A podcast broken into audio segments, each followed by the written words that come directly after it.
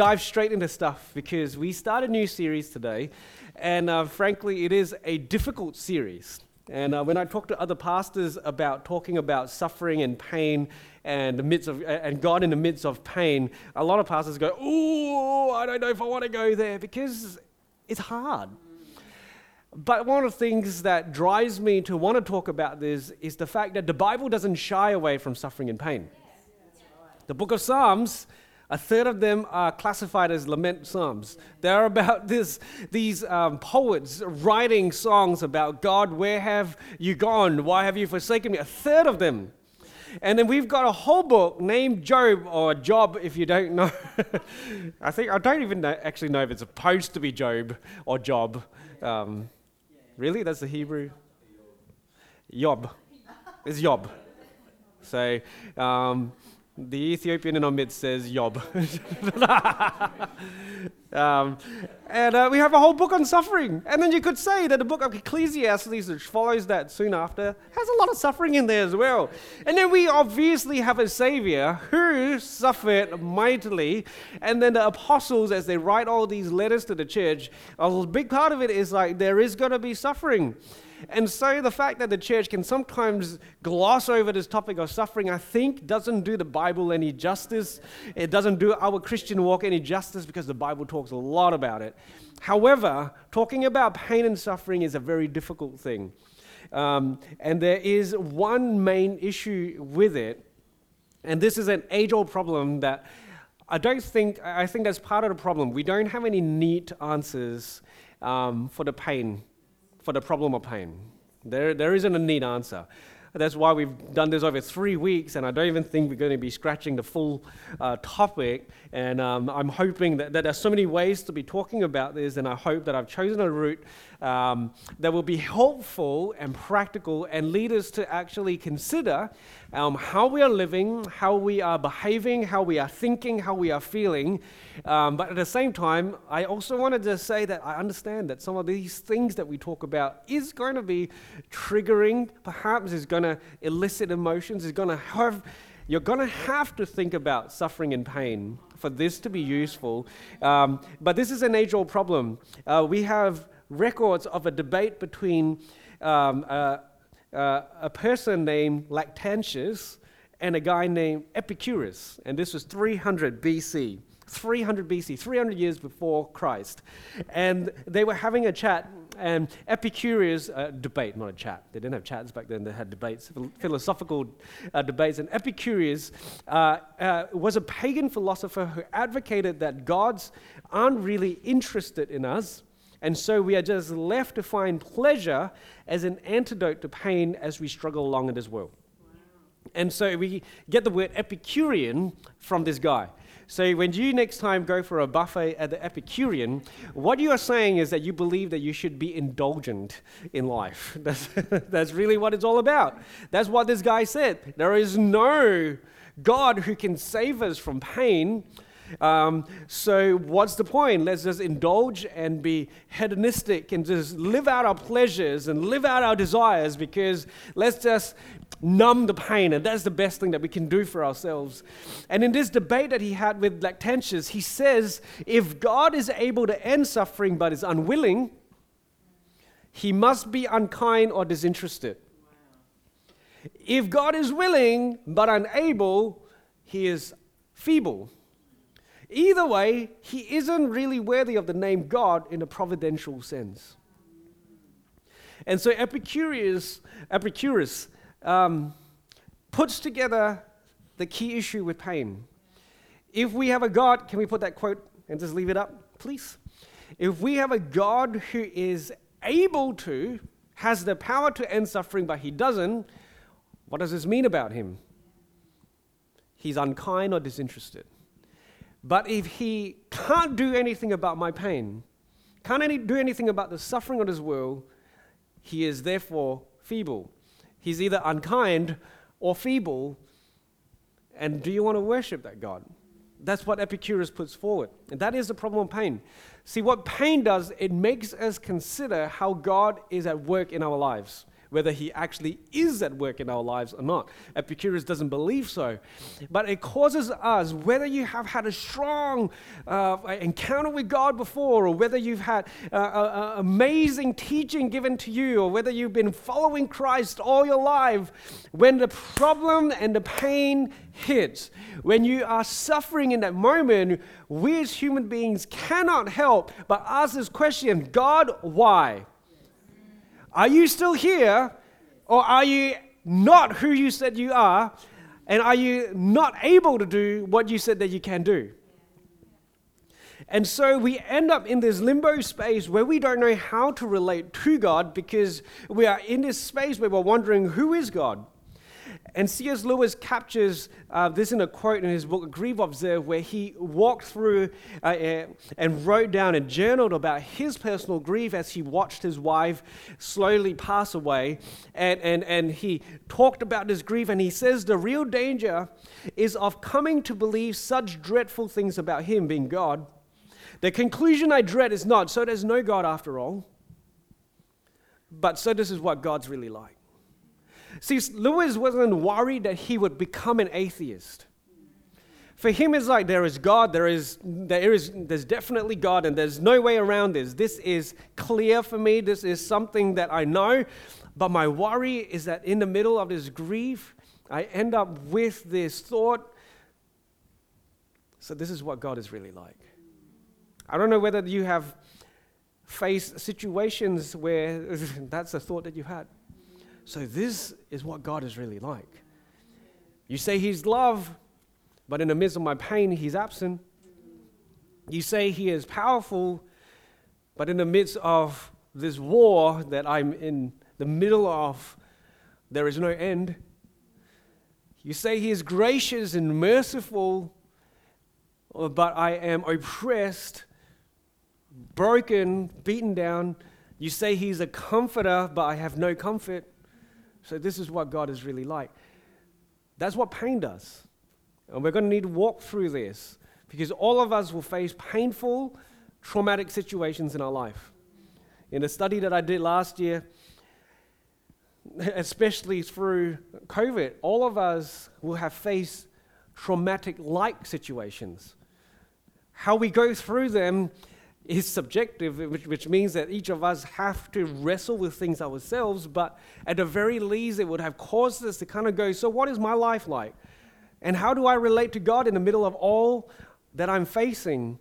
And so, what I'm hoping to do over this week uh, is to give a foundation uh, as we talk about suffering.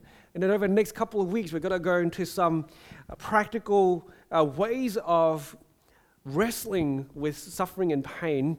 Uh, but today we're, we're going to have an introduction to God and pain. And I'm going to look at Genesis chapter 6, verse 9 to 22. And let's read this together. This is a story of Noah and the flood. These are the generations of Noah. Noah was a righteous man, blameless in his generation. Noah walked with God, and Noah had three sons Shem, Ham, and Japheth. Can you imagine a son named Ham? you go well with pizza. Now the earth was corrupt in God's sight, and the earth was filled with violence. And God saw the earth, and behold, it was corrupt, for all flesh had corrupted their way on the earth. And God said to Noah, I have determined to make an end to all flesh, for the earth is filled with violence through them. Behold, I will destroy them with the earth. Make yourself an ark of gopher wood, make rooms in the ark, and cover it inside and out with pitch. For behold, I will bring a flood. Sorry, I just skipped a few verses. For I will bring a flood of water, uh, waters upon the earth to destroy all flesh, in which is the breath of life under heaven. Everything that is on earth shall die. But I will establish my covenant with you, and shall come into the ark, you, your sons, your wife, and your sons' wives with you, and of every living thing of the um, of all flesh, you shall bring two of every sort into the ark to keep alive with you. Also, take with you every sort of food that is eaten, store it up etc. Noah did this, and God, he did all that God commanded him. Let's pray. God, I pray that as we dive into this topic, as we dive into what you say in your word, I pray that if there's any pain that is revisited in our lives, that God, that you'll be able to speak into it. I pray, Holy Spirit, that you are here and you're guiding us, you're bringing conviction, you're bringing ultimately life and hope to us as well, God. And so we allow you to speak. We ask you to speak this morning, and we pray this in your name. Amen. So, super famous story Noah and the ark. And as I was thinking about how to approach this topic of suffering, I felt really drawn to this story because I feel that there's some key elements in here that will help us to understand and to frame this discussion on pain and suffering. And I'm going to make about five points today. I never do points, but there are five points today. And the first point that I want to make is this God is sovereign over all. See, the problem that Epicurus felt when he saw the pain and suffering of the world, he said, God is either feeble, unkind, or unreal.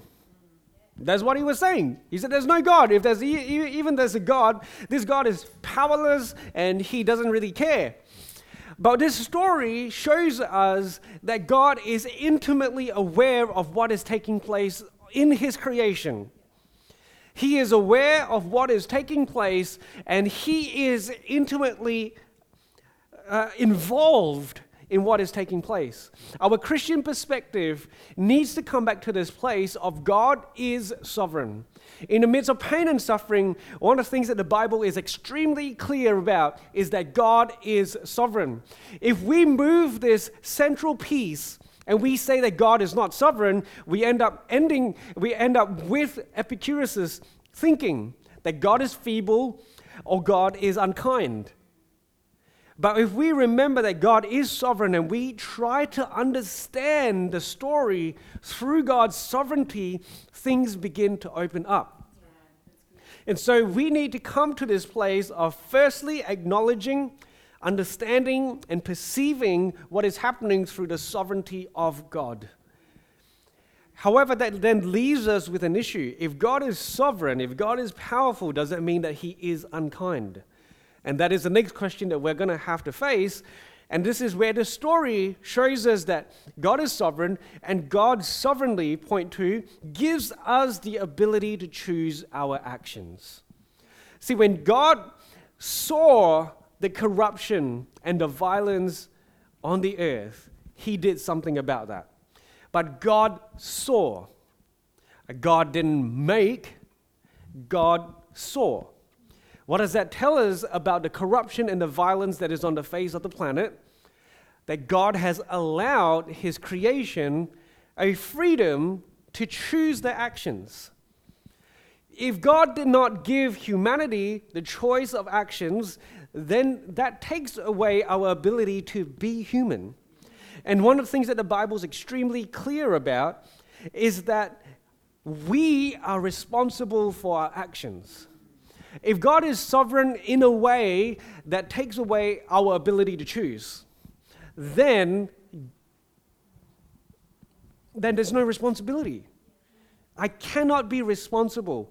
Like, let me put it this way if I tell Sam, my son, to run across a busy road and I force him to do so, I do it against his will, take away his will, I then can't tell him off or be disappointed in him for running across the road. if I somehow just dangle him across the road and he's faced with this injury or death, I can't be like, why are you so stupid, Sam? No, no, no, no, no. I, I'm responsible if I made you do that. And so what we see here is that God saw the violence because he didn't create the violence, he didn't make the violence, in some way, shape, or form, we can say that God allowed the violence. But at the same time, what we need to understand when it comes to the problem of pain and suffering is that if God circumvents our will every time we're about to do something wrong, do we actually choose what is right? We don't.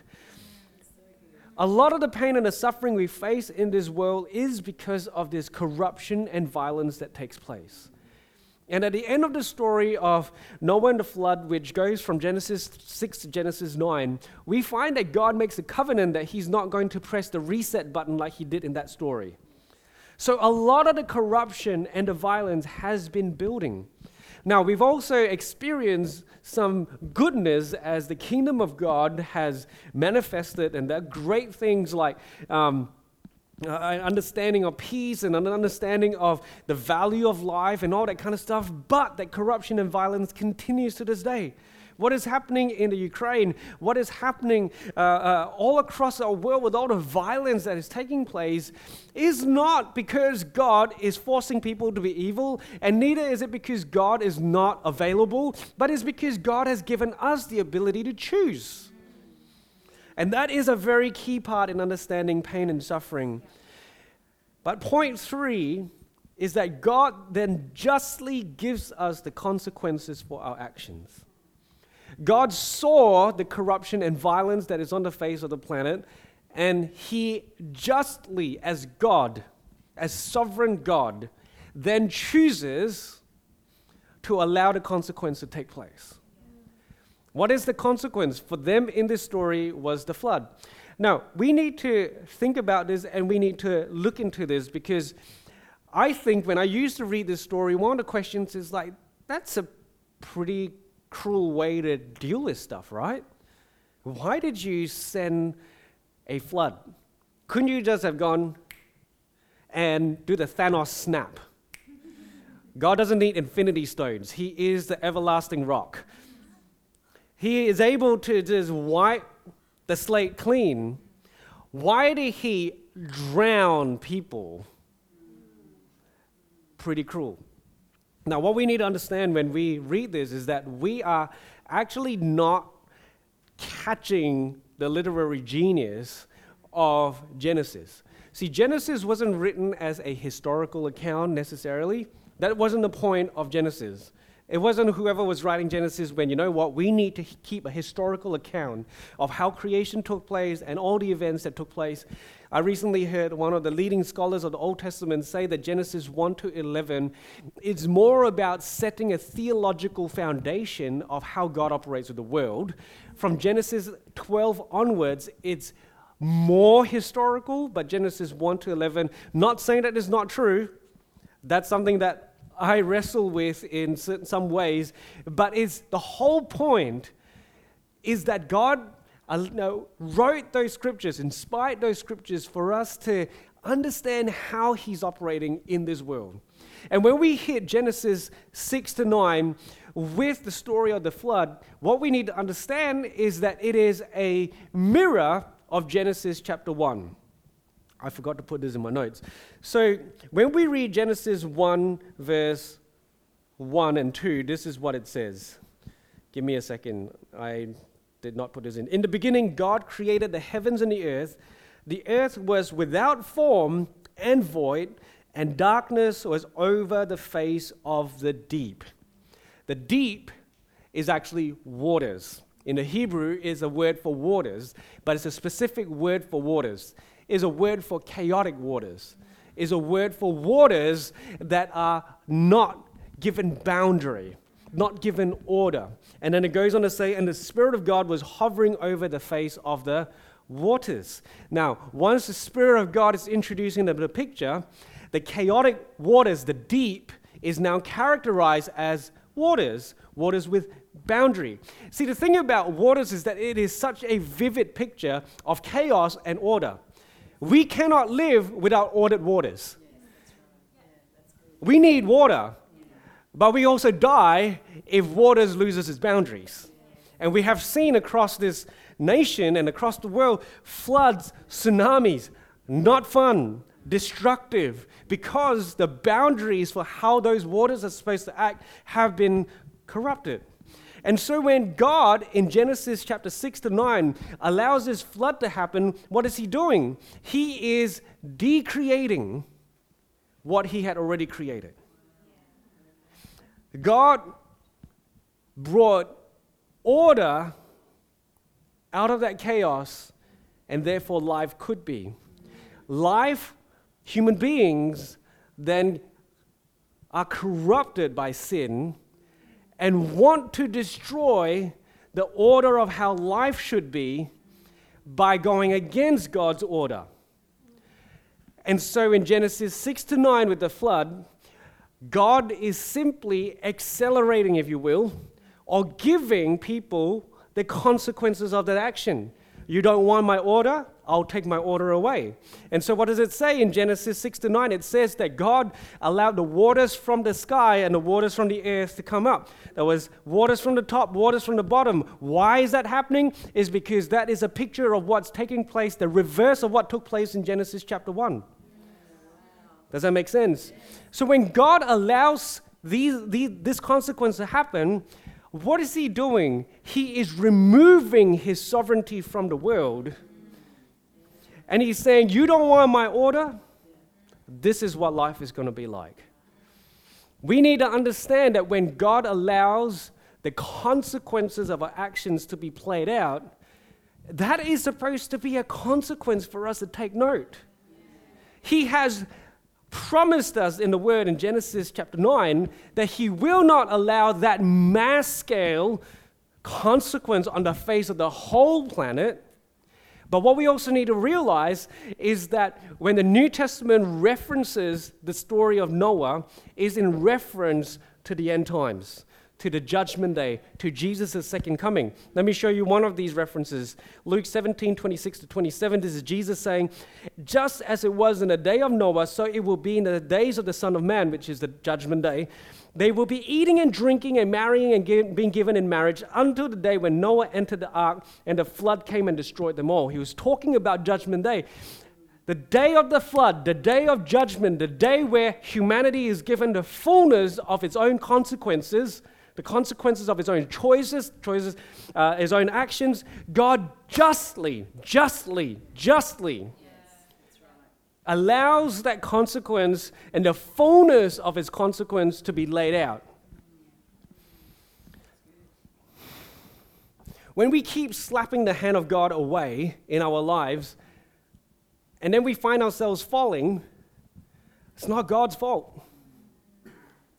When God has provided the means of salvation, and we go, no, I want it on my terms. We don't get a choice. Beggars can't be choosers. If you're dangling over the side of a cliff and you see your most hated enemy on the face of the planet putting his hand down to save you, and you say, Not you, who's at fault?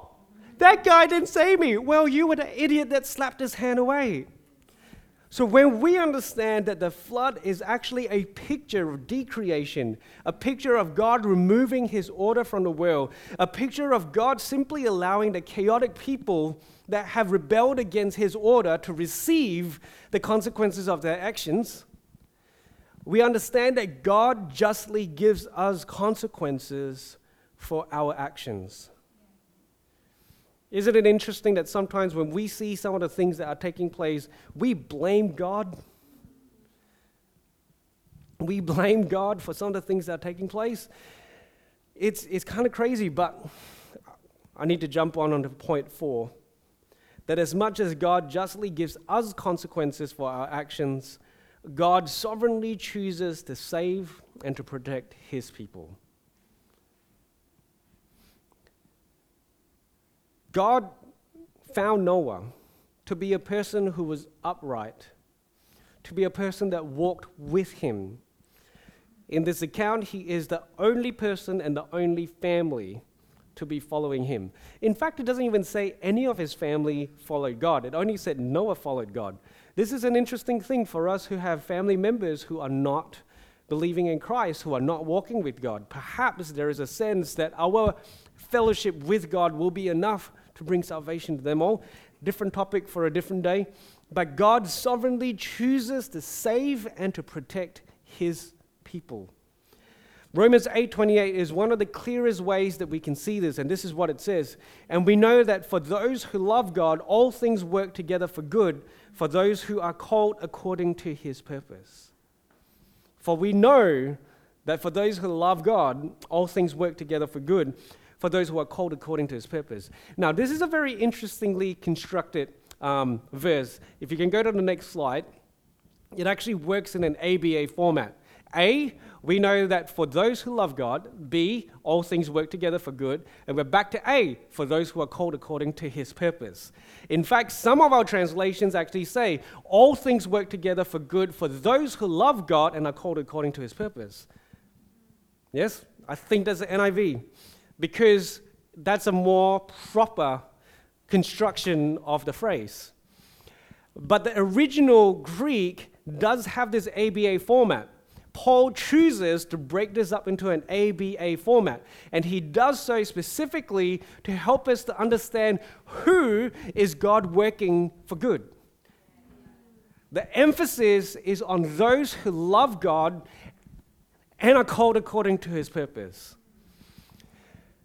You see, a sovereign, loving God is not simply going to distribute good indiscriminately. I heard this um, podcast yesterday that said that I was talking about fatherhood, and this researcher who is considered one of the top 100 thinkers on the face of the planet, this guy said dads need to show unconditional love, but not unconditional acceptance. Dads need to show unconditional love, but conditional acceptance. Because if your child is going around killing people, showing them acceptance is not helpful for them. You're showing them love by withdrawing the acceptance and saying, No, no, no, no, no, you stop killing people before you can come back to be my child. And we see this in the story of the prodigal son. The father does not chase the son to the faraway land. He waits till the son repents and comes back before there is once again acceptance. But was there unconditional love the whole way through? Absolutely.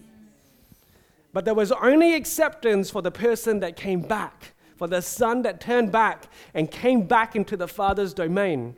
And so God works all things for good for those who love him and are called according to his purpose. God sovereignly chooses to save and protect his people. The fact that you are in this room means that at the very least you are trying to pursue God and show that you want to love God. And I think that there are two parts to this it says those who love God and those who are called according to his purpose. I believe that they're both talking about the same group of people. But there is this wonderful thing that, yes, we are the ones that are trying to love God well, but we also understand that He's called us according to His purpose. You know, some of us don't like the idea of predestination and election in the Bible, even though it's a word that is there many times, because we think, oh, God's taking away our will. But isn't it wonderful? Isn't it wonderful that God is working to help you love Him? Isn't it wonderful that even in the hardness of my heart and the corruption of my ways, God is breaking through the noise to allow me to see that He is a good God worth following? The fact that you are in this room and going, maybe I should follow this God, is a sign that the Holy Spirit is at work in you. Now, the point is that we need to follow that voice that is saying, Come close, come close. But when we think about suffering, what we need to realize is that God has put a promise in there that He is working all things for our good. For those who love Him are called according to the purpose, God is providing a way of salvation. In the midst of the storm, in the midst of difficulty, in the midst of suffering, we as God's people, we are able to say confidently, He is working all things for my good. But this brings me to the final point that I want to make today that God's protection can seem like suffering too. We think that God's protection feels a lot like a pillow. Feels like a pillow of rocks sometimes. When we look at the story of Noah, God was giving Noah the way for him to find salvation in the midst of this storm, in the midst of this chaos, in the midst of what was taking place, right? But did God give him the ark? Did God sovereignly make everything happen?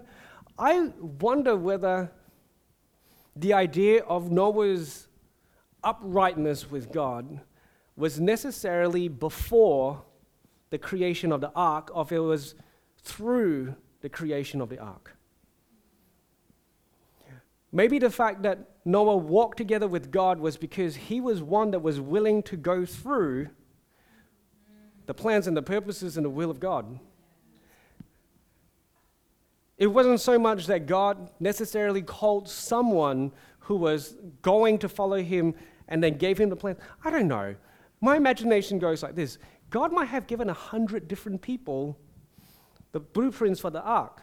but only one followed him. So, who was the upright one? Well, clearly, Noah. But in following the blueprints, right, it was a crap job. The ark was 137 meters long, 22.8 meters wide, and 13.7 meters high. This thing held multiple football fields in it. And this wonderfully chosen family of the Lord, in the middle of the freaking desert, needed to chop down enough trees, specifically gopher wood. What the heck is gopher wood? Not that tree. No, no, not, not, not the squirrel wood, the gopher wood. Specifically, according to God's plans, the gopher wood in the middle of the desert. Chop those trees down without modern machinery or tools and to build a freaking boat in the middle of the freaking desert. This boat, according to historians, would have been the largest wooden floating structure in the whole of history, made by one family who were probably shepherds. And we don't get any insight into how the community would have reacted to Noah and his family, but we all have seen the movie Noah or, or the movie, uh, which was terrible. What were they thinking? And also, we've seen Evan Almighty. That one was really fun. But we have this picture of like, why are you building a boat in the middle of the desert? The storm's coming. What storm? You're in the middle of the desert. And you're saying that you want to save your family and a bunch of animals. And you're building the largest boat known to humanity with no tools. Well, different tools, I guess. But isn't it such a parallel to our lives that sometimes when God is trying to save us, his method is insane? Until it stops being insane. His method is ridiculous and impossible, and frankly, irresponsible.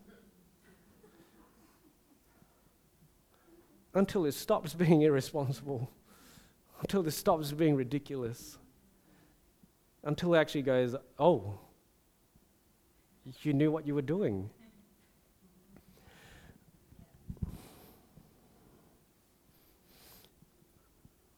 See, I think that God often speaks to us about how He's wanting us to walk through certain storms, walk through certain sufferings and situations in our lives.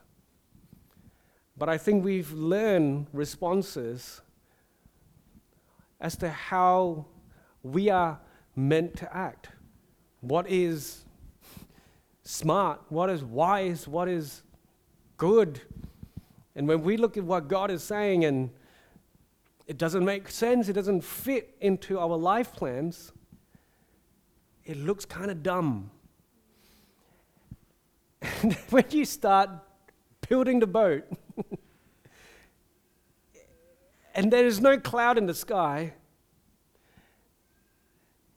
it can't, we can't help but question God, are you really doing this? Is this really your plans and your purposes? Is this how it's meant to be? You've asked me to do something that I'm not qualified for. You've asked me to live in a way that I didn't set up and plan. None of my fathers ever learned how to build the boat, and now you're asking me to change occupations in order to save my family? God's path of salvation often seems like suffering. Now, I'm not saying that God is making us work for salvation. I want to be really careful about that. But I wonder if some of us, we need to understand that faith is not just like, I believe in you. It's like, I believe in you and therefore I follow. faith without works is dead. And so God gives us the ability to trust Him, and then He gives us the opportunity to trust Him. Saying that I trust God but not being willing to do what He's saying, that's the ridiculous thing. You see, the whole idea of the storm, or not a storm, the flood, is because humanity is living out of God's order. And so God is bringing a level of order into our lives. There is a little, this is what some theologians said Noah and his ark was the new Eden, was a reset. They had all these animals, and when they fin- when the storm was over and, and Noah's ark settled on the mountain, what did he do? He made a garden. This was re-Edening again. He was being given the keys to live in the garden of God's blessing.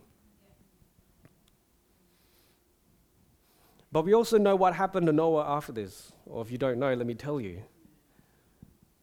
He got drunk and he did some stupid things.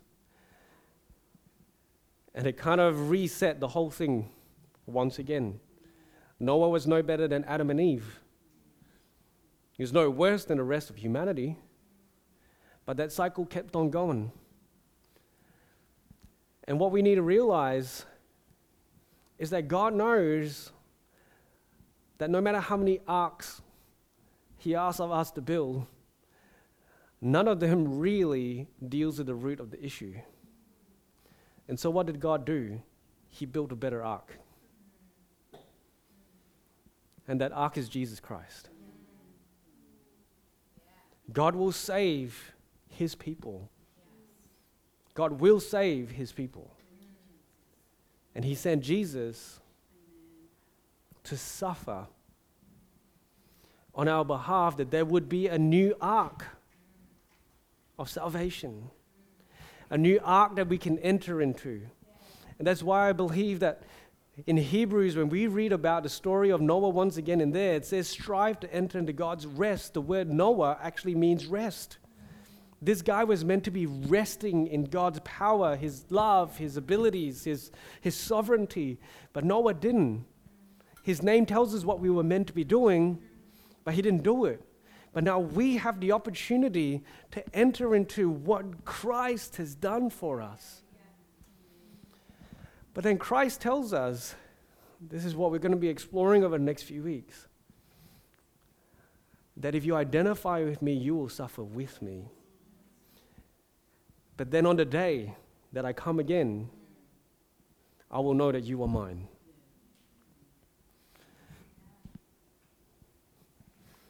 See, Lactantius, in replying to Epicurus about his question on the problem of pain, he says this How on earth do we know that God's unwillingness to end all suffering isn't due to some wise and good reason? We can think that God's inaction or the suffering that continues in our life is a sign that God is unkind or feeble. But there's a third option that God is working something else that is good, but we might not see it or understand it right now. Can we get the band up?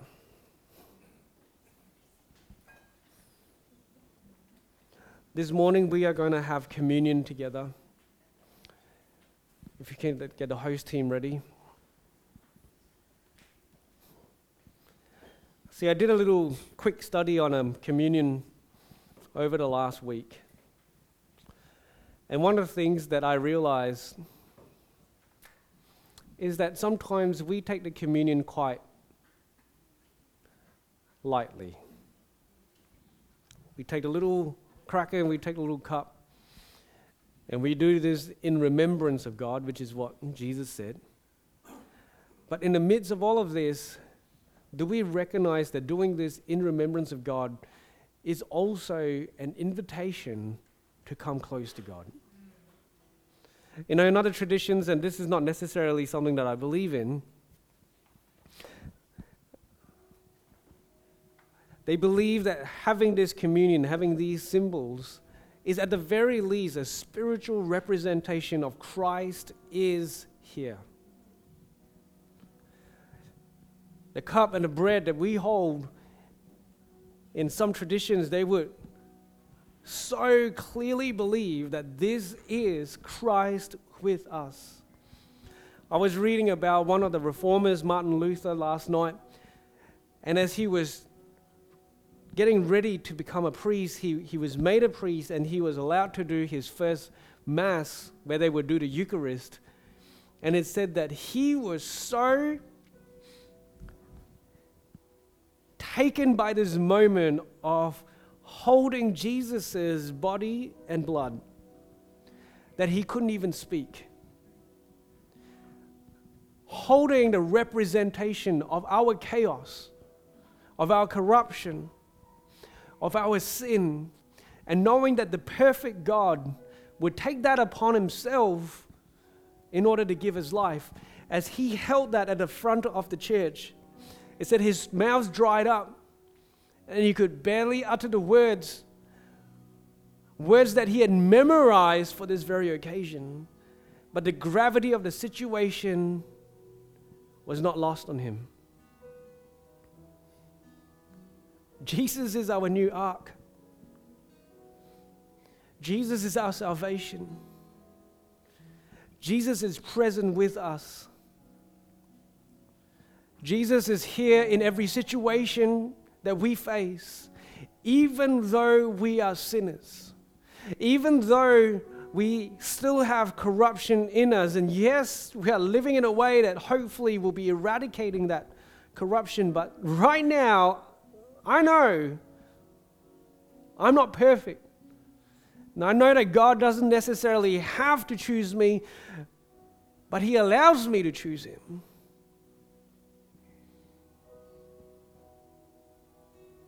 And He loves me all the same. And that He is working all things together for our good. What we hold is an ark that I didn't have to suffer for, is a means of salvation that I had no right to ask for. But in this moment, it is placed in my hands graciously And so, as we have this communion this morning, let's not take it flippantly, but let us realize the cost that God had to go through in order to provide this ark for us.